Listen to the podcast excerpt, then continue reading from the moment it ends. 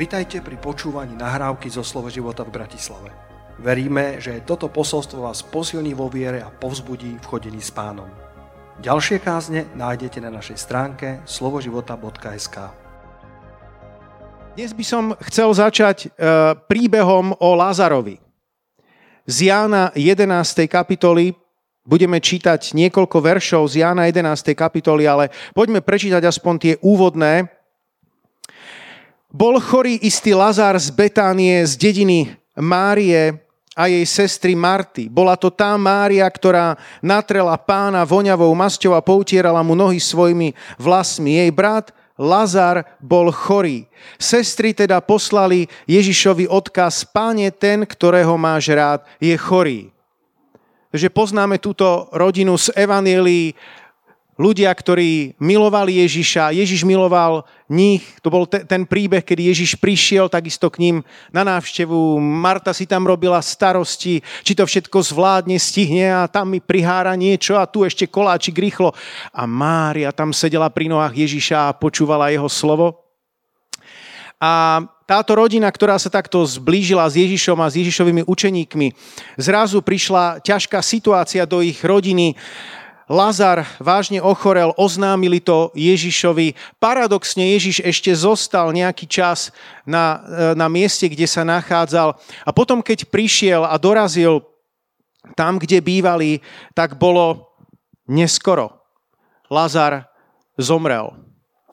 Ale pre Ježiša to neskončilo. Ježiš vždycky dáva dobrý záver. Ježiš vždycky dokáže dať príbehu krásnu bodku. A toto nebol koniec toho príbehu. Hoci Marta aj Mária boli nešťastné a, a vyčítali Ježišovi, a keby si tu bol býval, môj brat by nebol zomrel. Ale Ježiš je vzkriesenie i život. Ježiš vzkriesil Lazara z mŕtvych. A tí, ktorí poznáte ten príbeh, dobre viete, že to je e, viac ako symbolické, že ten Lazar bol dokonca 4 dní v hrobe, jeho telo už začínalo smrdieť a, a Židia váhali, či vôbec majú odvaliť ten kameň, pretože už sa im zdalo príliš neskoro. A je tam taká, taká narážka na, na ich vieru v to, že oni verili na zázraky, ale odtiaľ potiaľ ak niekto zomre, tak dobre, no môže sa stať, že ešte stane z mŕtvych, ale nejaký krátky čas, jeden, dva, dobre, maximálne tri dní, ale už potom vôbec nie. Ešte predtým nejak tá jeho duša je v ňom a možno by sa mohol oživiť. Ale absolútne nie viac ako tri dní.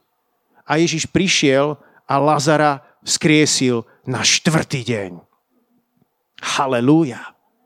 Tým dokázal, že on je skutočne pán verím, že tento príbeh bol takisto dôkaz toho Ježišovho božstva. To, že on je Boh, to, že on je pán, to, že on môže urobiť úplne všetko. Ak sa ti zdá niečo v živote, že už nie je možné, tak Bohu je všetko možné. Spomen si na tento príbeh. Bohu je všetko možné. Ježiš vzkriesil Lazara z mŕtvych a tak dokázal nemožné. Takže e, to je v skratke tento, tento príbeh, ako sa to stalo. E, ja sa chcem ale pozrieť na tento príbeh viac alegoricky. Keď som ho čítal, tento príbeh pred pár týždňami a sedel som so svojou Bibliou a čítal som tento príbeh, ktorý som už čítal desiatky, možno stovky krát, neviem. Ale Božie slovo je stále živé. Božie slovo je stále mocné. Všimli ste si to? Keby ste čítali nejakú inú knihu 10 krát, 20 krát, 50 krát, 100 krát, to by, to by sa nedalo. Ale Božie slovo je stále živé. Božie slovo je niečo v Božom slove, čo dokáže obživiť tvoju dušu, čo dokáže nasítiť tvojho ducha. A keď som čítal ten verš, verš 3, alebo verš, poďme od verša 2. Bola to tá Mária, ktorá natrela pána voňavou masťou a poutierala mu nohy svojimi vlasmi. Jej brat Lazar bol chorý. Jej brat Lazar bol chorý. A keď som nad tým premýšľal, tak som si uvedomil, že tak ako Lazar je chorý, tak aj naša krajina je chorá. A to bolo ešte tesne pred tými udalosťami, ktoré sa spustili možno za, za posledné týždňa, ktoré ma len utvrdili v tom, že, že naša krajina je chorá, náš národ je chorý. Sledujeme nenávisné prejavy ľudí, ktorí majú autoritu, moc, ľudia, ktorí sú vedúci, vedúcimi osobnosťami v politike z jedného i z druhého spektra. A zdá sa, že ľuďom sa to stále ako si páči. Pre mňa je to obrovský šok, kedy sa môže takáto reč ľuďom stále páčiť, kedy sa vytratila úcta jeden k druhému a kedy zámerom mnohých ľudí je len protivníka čo najviac ponížiť, čo najviac mu ukázať, aký je slabý, aký je nemožný. Alkohol za volantom. A to Bratislava nebola ojedinelý prípad. Ak sledujete správy, tak viete, že sa to dialo vo viacerých miestach a viac menej paralelne. Vodiči, ktorí, ktorí boli opití a sadli za volanda, zabili ľudí. To je strašné. A pre mňa je zvlášť zvláštna aj tá, tá reakcia ľudí, kedy ľudia okamžite sú schopní poslať toho človeka na doživotie do väzenia. A ja sa teraz nechcem hrať na sudcu, nech sudca rozhodne spravodlivo, ako to má byť. Ale je zaujímavé, že častokrát najviac počuť tieto hlasy odsúdenia ľudí, ktorí sami sa opíjajú, ktorí sami holdujú alkoholu na každej oslave a ktorí sú, sú opití na mol cez víkend. Práve tí sú schopní dať najväčšiu odplatu, najväčší trest takémuto človeku. A Božie slovo pritom hovorí, že keď vidíš smietku v oku druhého človeka, najskôr si vyvni, vyber to brvno z vlastného oka. Som si pozeral štatistiku, len taká zaujímavosť za rok 2021, kde sa vyhodnocuje z celého sveta poradie, koľko ľudia spotrebujú alkoholu na jednu osobu. Poviem vám rebríček, vyberem pár zaujímavých krajín. Najviac pijú na prvé, prvé miesto Bielorusko.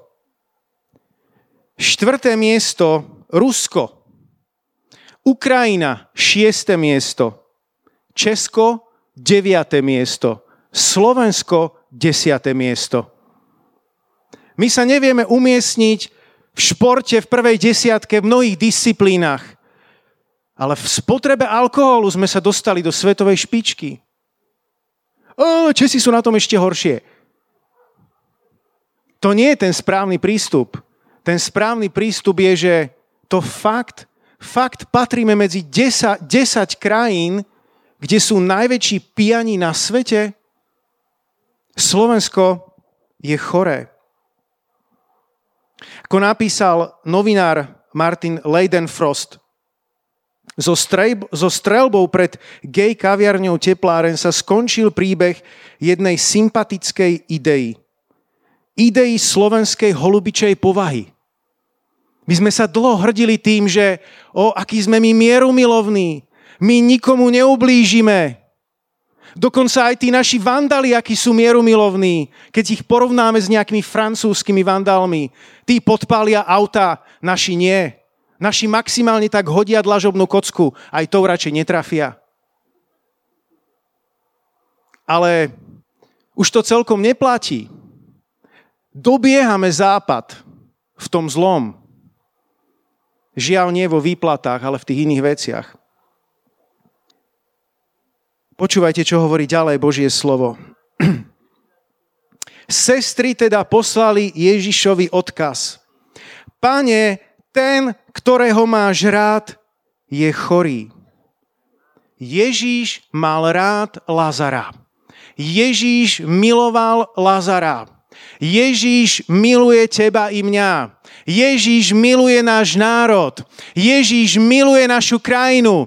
Napriek všetkému zlému, čo sa deje okolo nás. Napriek všetkým nešťastiam. Napriek všetkým vraždám. Napriek všetkým klamstvám. Ježíš stále miluje našu krajinu. Halelúja.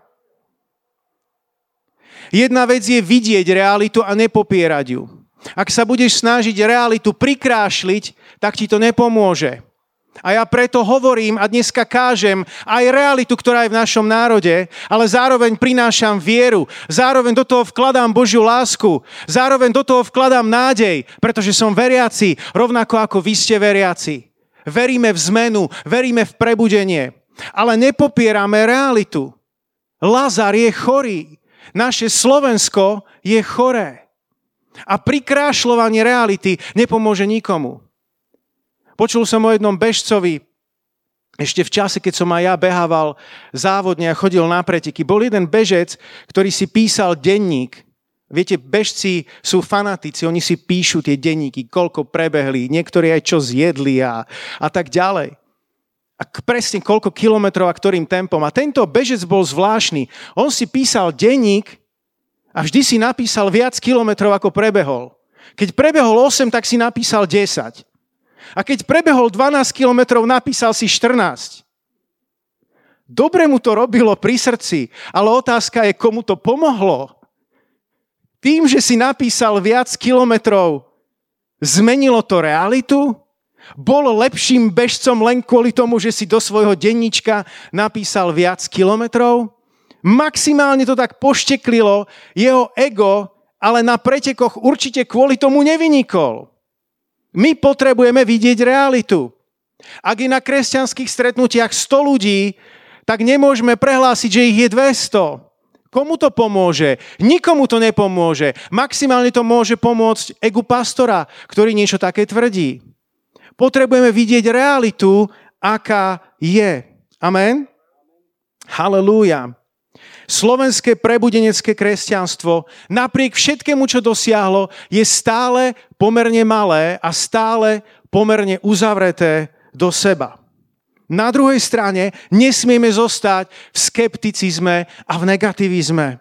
To sa nesmie stať. My sme ľudia viery. Je tu niekto, kto je plný viery? Je tu niekto, kto má očakávanie, že Pán Boh bude robiť veľké veci v našej krajine? Haleluja, lepšie amen by som rád počul.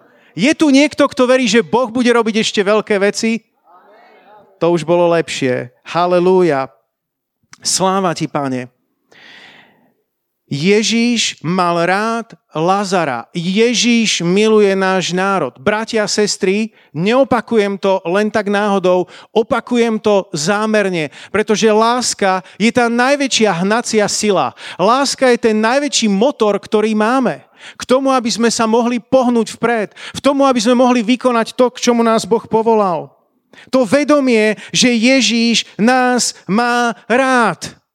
Ježíš nás má rád ako jednotlivcov. Ježíš ťa má rád ako nedokonalú rodinu. Ježíš nás má rád ako nedokonalú církev, ako nedokonalé církvy, odkiaľkoľvek nás sledujete. Ježíš nás má rád ako nedokonalé komunity. Ježíš nás má rád ako nedokonalý národ.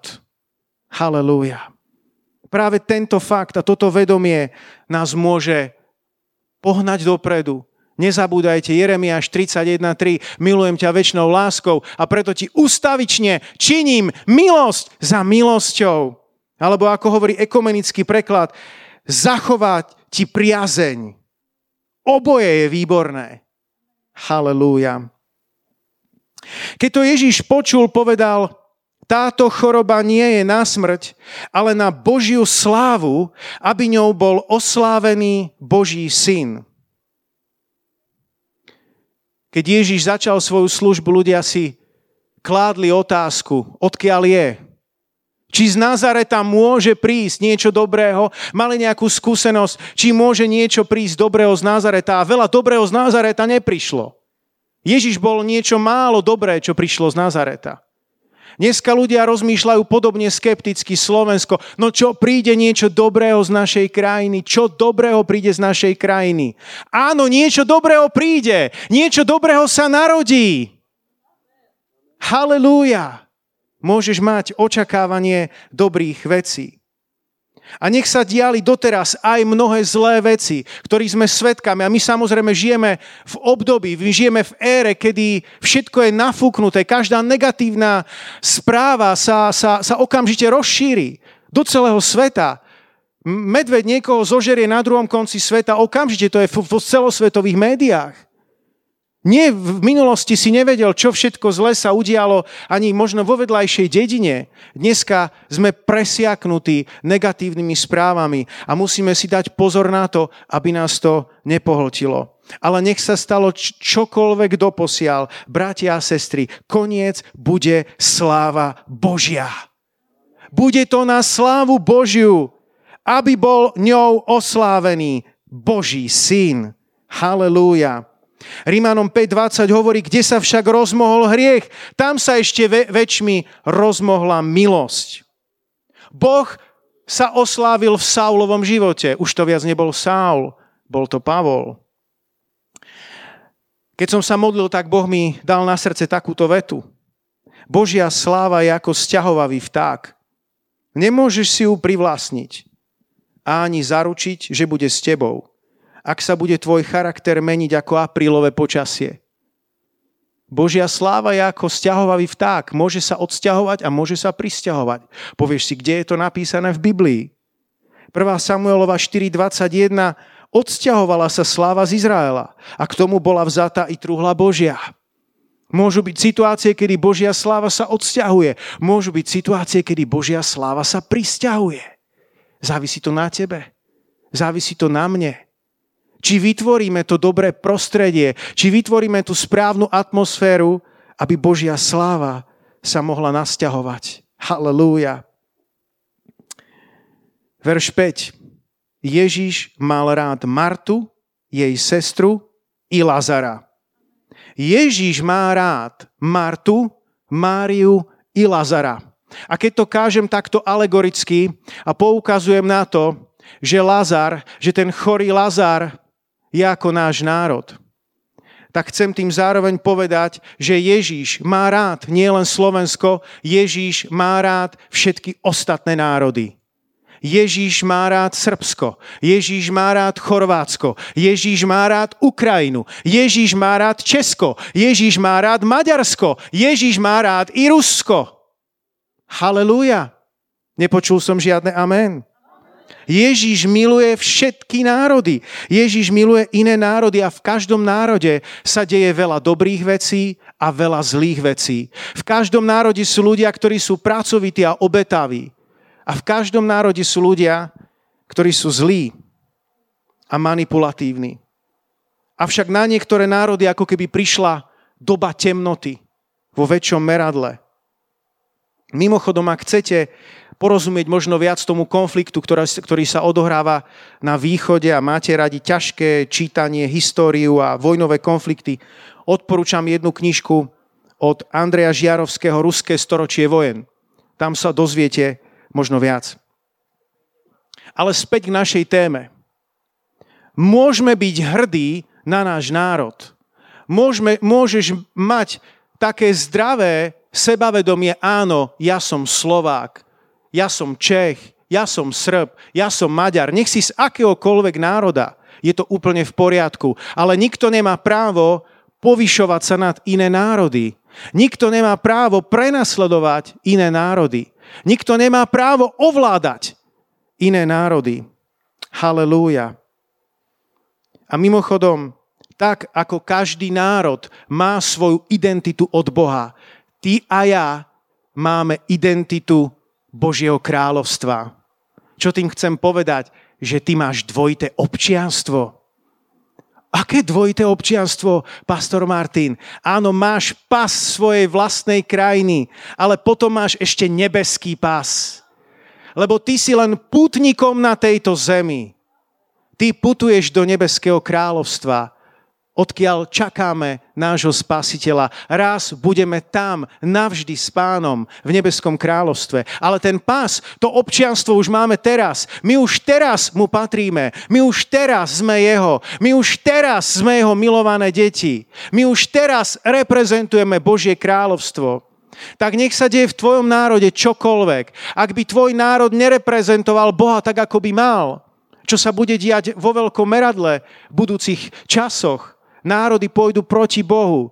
Pamätaj, že okrem identity, ktorú máš vo svojom národe, máš identitu Božieho kráľovstva, ktorá je oveľa, oveľa väčšia a dôležitejšia pre teba samého. Amen. ale vďaka Bohu za rôzne národy. Zjavenie 21-26 hovorí, prinesú doň, myslí sa do neba, do, do väčšného kráľovstva, slávu a česť národov. A zjavenie 7.9 hovorí, potom to som pozeral a uvidel som veľký zástup, ktorý nikto nemohol spočítať z každého národa, kmeňa, ľudu a jazyka. Stáli pred trónom a pred baránkom. Oblečení boli do bieleho rúcha. V rukách mali palmové ratolesti. V nebi budú ľudia zo všetkých národov. A budeme tam spoločne stáť, chváliť a uctievať nášho Boha. Halelúja. Poďme naspäť do Jána 11.6. Keď teda počul, že Lazar je chorý, zostal na mieste, kde bol ešte dva dní. Potom povedal učeníkom, poďme znova do Judska. Učeníci mu povedali, rabi, teraz ťa chceli Židia kamenovať a zase ta ideš? Ježiš odpovedal, či nemá deň 12 hodín, kto chodí vodne, nepodkýna sa, pretože vidí svetlo tohto sveta. Ale ak niekto chodí v noci, podkýna sa, lebo v nej nie je to svetla. Toto povedal a ešte dodal. Náš priateľ Lazar zaspal, no ja ho idem zobudiť. Počúvajte ešte raz. Náš priateľ Lazar zaspal, no ja ho idem zobudiť. Náš národ je nielen chorý, náš národ je zároveň spiaci. Máme tu nádherných božích ľudí, božích mužov, božie ženy. Koľkí ľudia boli spasení za posledných 30 rokov. Koľkí ľudia odovzdali život Ježišovi osobne na rôznych evangelizáciách. Koľko ľudí povedalo Ježišu, buď môj pán a spasiteľ. A koľký z týchto ľudí dnes niekde spia. Lazara treba zobudiť. Treba zobudiť tých, ktorí spia. Tak ako prebudenie je najlepšia odpoveď na spánok, duchovné prebudenie je najlepšia odpoveď na duchovný spánok. Halelúja. Joel 3.9 Rozhláste to medzi národmi, zasvete vojnu, zobuďte hrdinov, nech pritiahnu, nech výjdu hore všetci bojovní mužovia. Zobuďte hrdinov, hovorí Biblia. Zobuďte hrdinov. Hrdinovia sú. Hrdinovia nepotrebujú byť vyrobení. Oni už sú, len potrebujú byť zobudení. Možno na tomto mieste sú nejakí hrdinovia. Poobzeraj sa dookola. Možno zbadáš nejakých hrdinov. Môžeš pozbudiť niekoho po tomto zhromaždení. Ty si ten hrdina. Ty si ten hrdina, ktorý má povstať. Možno sa práve preberáš zo svojho spánku a potrebuješ povstať. Povstať v novej sile, povstať v Božej sile. Možno vy ste hrdinovia, ktorí nás práve teraz sledujete. A keď čítame tieto verše ako z Joela 3.9, tak samozrejme nemyslíme to telesne, fyzicky. Nehovoríme tu o, o skutočnej vojne, kedy rinčia zbrania, ale hovoríme tu o duchovnej vojne, ktorá je realitou. Hovoríme tu o duchovnom boji, ktorého súčasťou je modlitba, ktorého súčasťou je chvála, ktorého súčasťou je zvestovanie Evanielia Ježiša Krista. Evanielia, ktorá je mocou Božou na spasenie pre každého veriaceho. Toto je duchovný boj, toto je duchovný zápas, ktorého si súčasťou.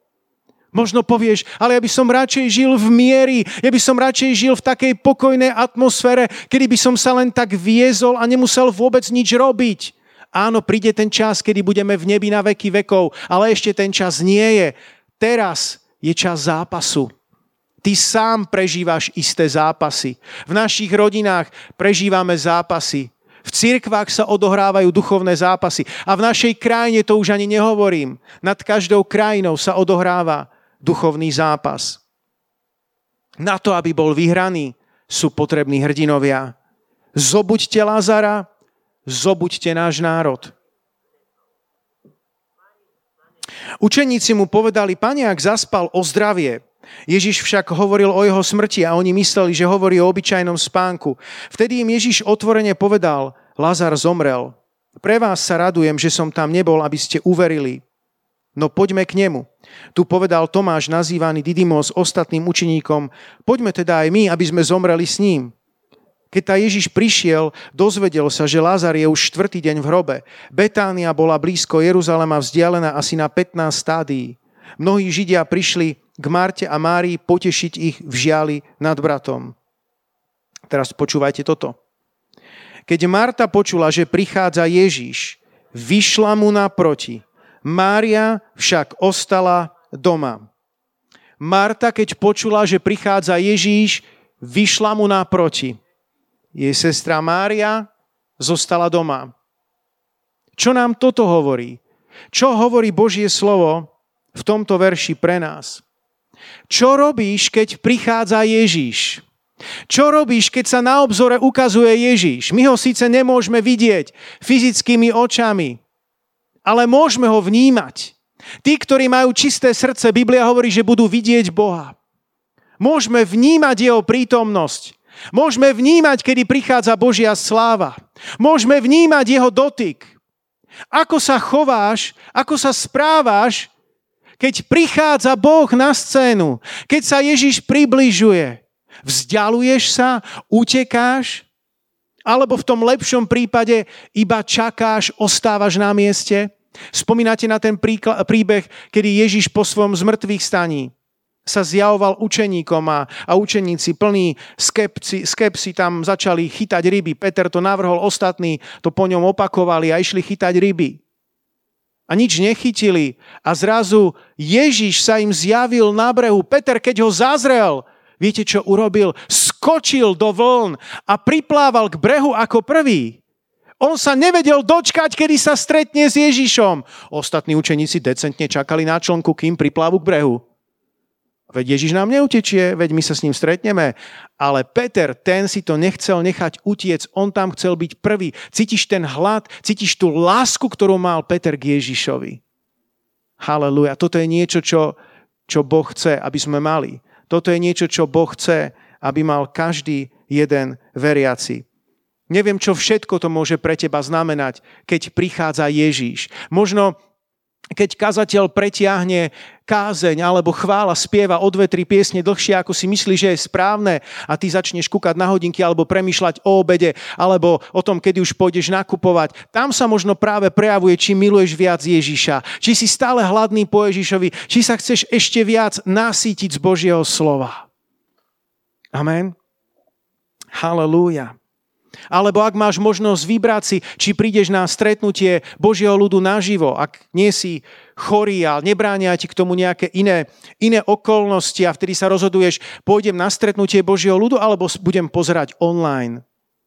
Ak môžeš, tak príď, pretože tým vyjadruješ takisto tú lásku k Ježišovi, že sa s ním chceš naplno stretnúť. Pretože ak pozeráš len online a máš to ako backup a popri tom odpovedáš na maily a robíš kopec iných vecí, tak to nie je úplne to isté. Amen. Halelúja. Marta povedala Ježišovi, pane, keby si tu bol býval, nebol by mi brat zomrel. Ale aj teraz viem, že o čokoľvek by si prosil Boha, Boh ti to dá. Ježiš jej povedal, tvoj brat vstane z mŕtvych. Marta mu povedala, viem, že vstane pri vzkriesení v posledný deň. Ježiš jej povedal, ja som vzkriesenie a život. Kto verí vo mňa, aj keď zomrie, bude žiť. Nik neumrie na veky, kto žije a verí vo mňa. Veríš tomu? Povedala mu, áno, pane, ja som uverila, že ty si Kristus, Boží syn, ktorý mal prísť na svet. Pane, keby si tu bol býval, môj brat by nebol zomrel. Koľko kresťanov stále žije v takejto nostalgii? O, prečo sa toto muselo zrovna stať? Prečo teraz práve? Prečo mňa postihlo toto nešťastie? A prečo práve teraz toto prišlo do rodiny? A prečo toto zasiahlo našu církev? A prečo teraz prišlo toto do mojej kresťanskej skupinky? Keby si tu bol býval, zastav tento spôsob uvažovania, tento prúd myšlienok v tvojej hlave Zbav sa istej nostalgie, čo bolo. Nechaj sa inšpirovať dobrým, čo bolo v minulosti. V minulosti sme mali krásne prebudenia. Zo začiatku 20. storočia Azusa Street a mnohé iné, veľské prebudenie a ďalšie iné prebudenia. Môžeme o tom čítať stále v knihách, počúvať kazateľov, ako to zmienia, ale nemôžeme z toho žiť. To prebudenie prišlo a odišlo. Cez to prebudenie sa mnohí obrátili, prišli dary Ducha Svetého. Ale dnes sa nemôžeš k tomu vrátiť. Dnes má Boh pre nás pripravené nové prebudenia, nové vyliatia Svetého Ducha, nové obrátenia, nové reformy. Dnes žijeme v 21. storočí a nemôžeme iba nostalgicky spomínať, aké to bolo krásne. Niektorí ľudia stále premýšľajú, aké boli krásne pesničky z 80. rokov. No boli niektoré krásne. Ja si dodnes niektoré pospevujem z 90. rokov ale som vďačný Bohu za všetko nové, čo Boh koná. Halelúja. Nemôžeš žiť v tom starom. Aj, aj, aj ľudia, ktorí nie sú veriaci, niektorí stále, o komunizmus, aké to bolo, socializmus, mlieko za dve koruny, zmrzlinka za jednu korunku, joj. A stále snívajú za tým starým a neuvedomujú si kopec iných hrozných vecí, ktoré vtedy boli v, tom, v tej dobe. Izraeliti takisto nostalgicky spomínali, o Egypt, moja cibulka, môj cesnák. A neuvedomovali si, že tam boli otrokmi. Zastavme to tento spôsob uvažovania. Nevracajme sa k tomu starému. Či to bolo dobré alebo zlé, to staré pominulo. Halelúja. Verš 28.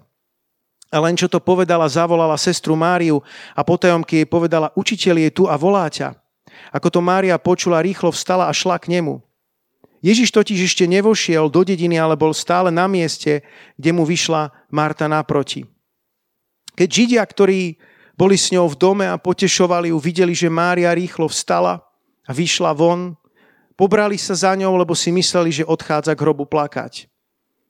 Keď Mária prišla na miesto, kde bol Ježiš a zbadala ho, padla mu k nohám a povedala, Pane, keby si tu bol, býval, nebol by mi brat zomrel. Keď Ježiš videl, že plače a že plačú aj Židia, ktorí prišli s ňou, zachvel sa v duchu a vzrušený sa pýtal, kde ste ho položili. Povedali mu, pane, poď sa pozrieť. Počúvajte teraz. Ježiš zaplakal. Tu povedali Židia, hľa, ako ho mal rád. Ježiš zaplakal. Ja verím, že Ježiš, keď vidí náš národ, a to nehovorím len náš národ, keď Ježiš vidí národy, tak plače. Boh je zároveň taká uchvatná bytosť, že sa dokáže zároveň radovať. Takže keď vidí mnoho dobrých vecí, tak sa zároveň raduje. Biblia hovorí, že plesá nad tebou. Ale zároveň, keď vidí tú situáciu a vidí hriech v našich krajinách, vidí bezprávie, tak pláče.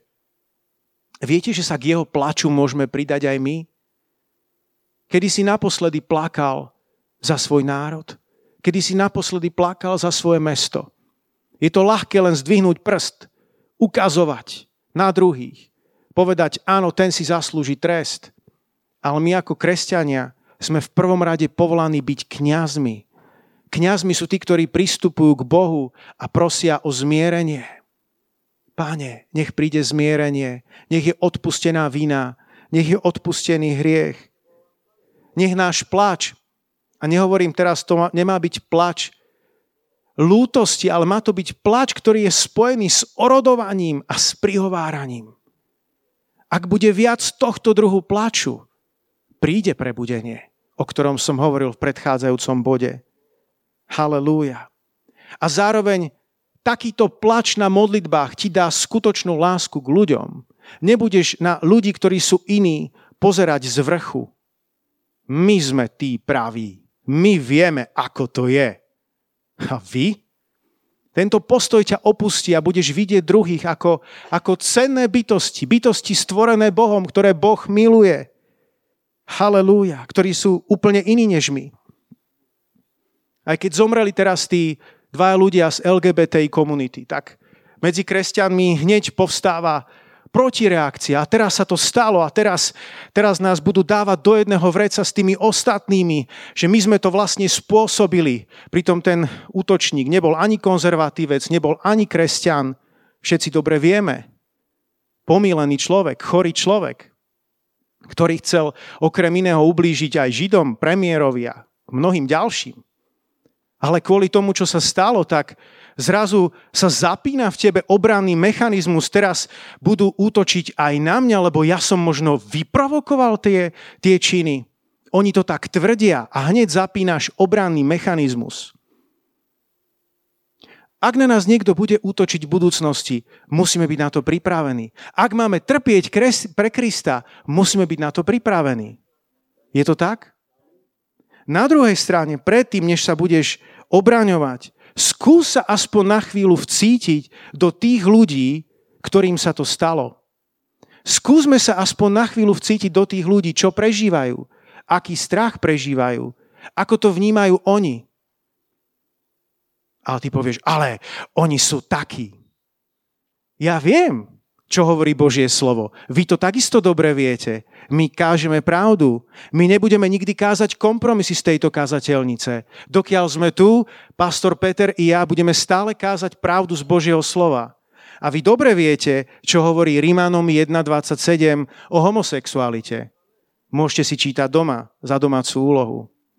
Vieme, čo hovorí Božie slovo a nezlavíme z toho, ale napriek tomu nebudeme ľudí urážať, budeme ich milovať a dovolíme, aby Božia láska prúdila skrze nás ku každému človeku na tomto svete.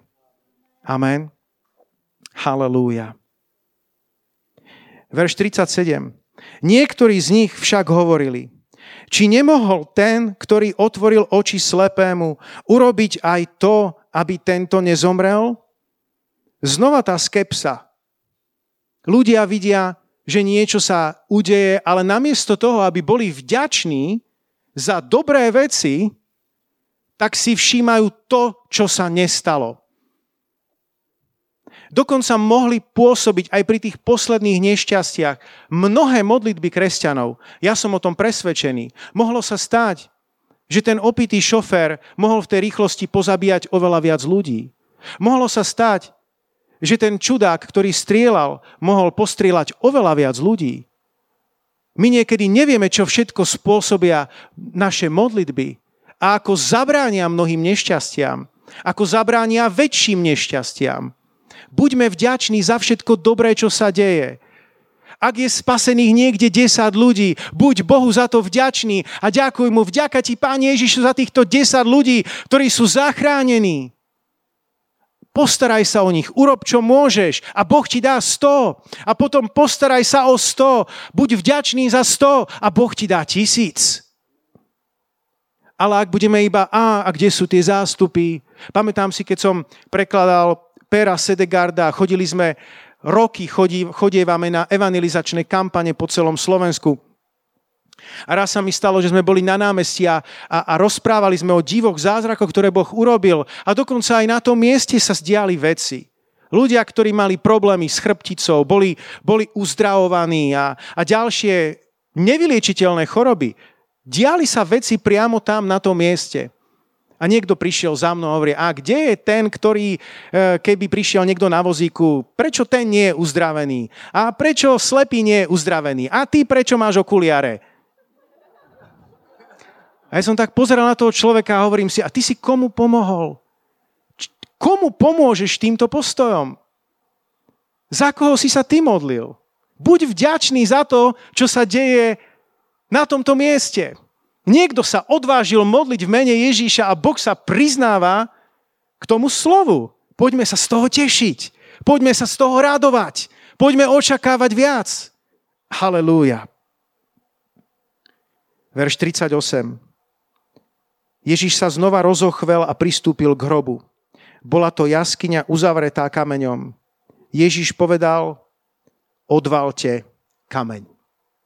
Ježiš povedal, odvalte kameň. Je mnoho kameňov, ktoré musíme odvaliť v našom národe. Kamene neodpustenia, kamene horkosti, kamene nenávisti. Všimnite si, že ten kameň neodvalil Ježiš sám. Ježiš skriesil Lazara. Ježiš vzkriesi náš národ. Ježiš uzdraví náš chorý národ. Ale ten kameň musíme odvaliť my. Dokonca to nemôžeme spraviť ako jednotlivci. Ježiš povedal, odvalte kameň. Povedal to v množnom čísle. Tých kameňov je veľmi veľa. A každý z nás musí začať sám o seba a odvaliť tie kamene, ktoré držia zázrak v hrobe. Halelúja. Spoločne môžeme pohnúť týmito kameňmi, ktoré sa tvária, že tu budú na veky. Marta, sestra zomrelého, mu povedala, pane, už páchne, vedie už štvrtý deň mŕtvy. Ježiš jej odpovedal, nepovedal som ti, že ak uveríš, uvidíš Božiu slávu? Ak uveríš, uvidíš Božiu slávu? Pred chvíľkou sme rozprávali o, o Božej sláve, že je ako stiahovavý vták. A musia byť vytvorené podmienky, aby Božia sláva sa prisťahovala. Ale potrebuješ k tomu zamiešať ešte jednu ingredienciu. A to je viera. Všetko potrebujeme robiť vo viere. Je to viera, ktorá premáha tento svet.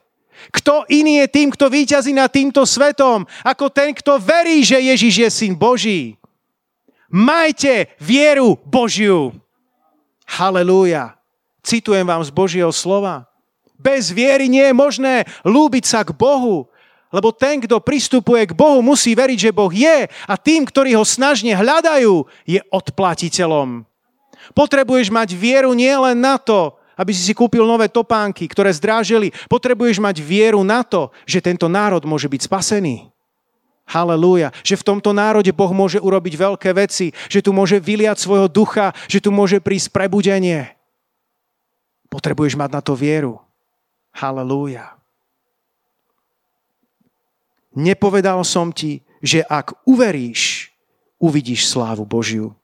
Halelúja. A možno si povieš, pastor Martin, ale my sme sa o to už pokúšali. My sme v našom meste urobili evangelizáciu a nikto sa neobrátil. Tak urobte ešte jednu. Ja som už pozval 5 ľudí na zhromaždenie a nikto z nich neprišiel. Tak pozvi 6. pozvi 7. Ja som sa pokúšal svedčiť niekomu v práci a vysmiali ma. No a čo? Tak nájdi ešte niekoho ďalšieho a svedč svojim vlastným životom. Len kvôli tomu, že sa ti doteraz niečo nepodarilo, neznamená, že máš prestať.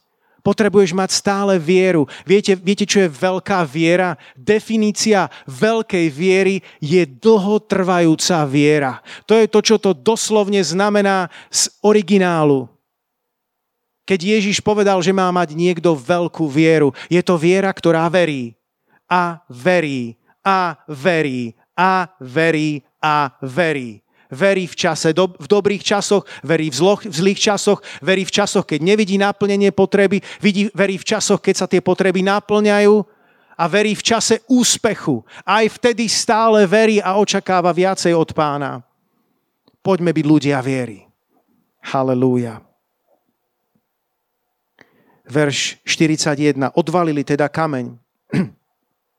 Ježiš pozdvihol oči hore a povedal, oče, ďakujem ti, že si ma vypočul. Ja som vedel, že ma vždy vypočuješ, ale pre zástup, ktorý tu stojí, som to povedal, aby uverili, že si ma ty poslal. Keď to povedal, zvolal mocným hlasom. Lazar, poď von. Ježíš povedal, Lazar, poď von. A my dnes budeme volať, Slovensko, poď von. Slovensko, poď von zo svojho modlárstva. Slovensko, poď von zo svojej nenávisti. Slovensko, poď von zo svojich podvodov. Ty a ja môžeme volať v súlade s Božím slovom. V súlade s tým, ako volal Ježiš na Lázara. Môžeme volať a privodiť zázrak. Je niekto ochotný volať za Slovensko? Je niekto ochotný modliť sa na tomto mieste? Vďaka Bohu za vaše ruky. Verím, že aj vy sa pridáte pri vašich počítačoch. Halelúja. Na záver z knihy Ezechiela 37. kapitole, kde je proroctvo k suchým kostiam. Prorok tam videl kostru.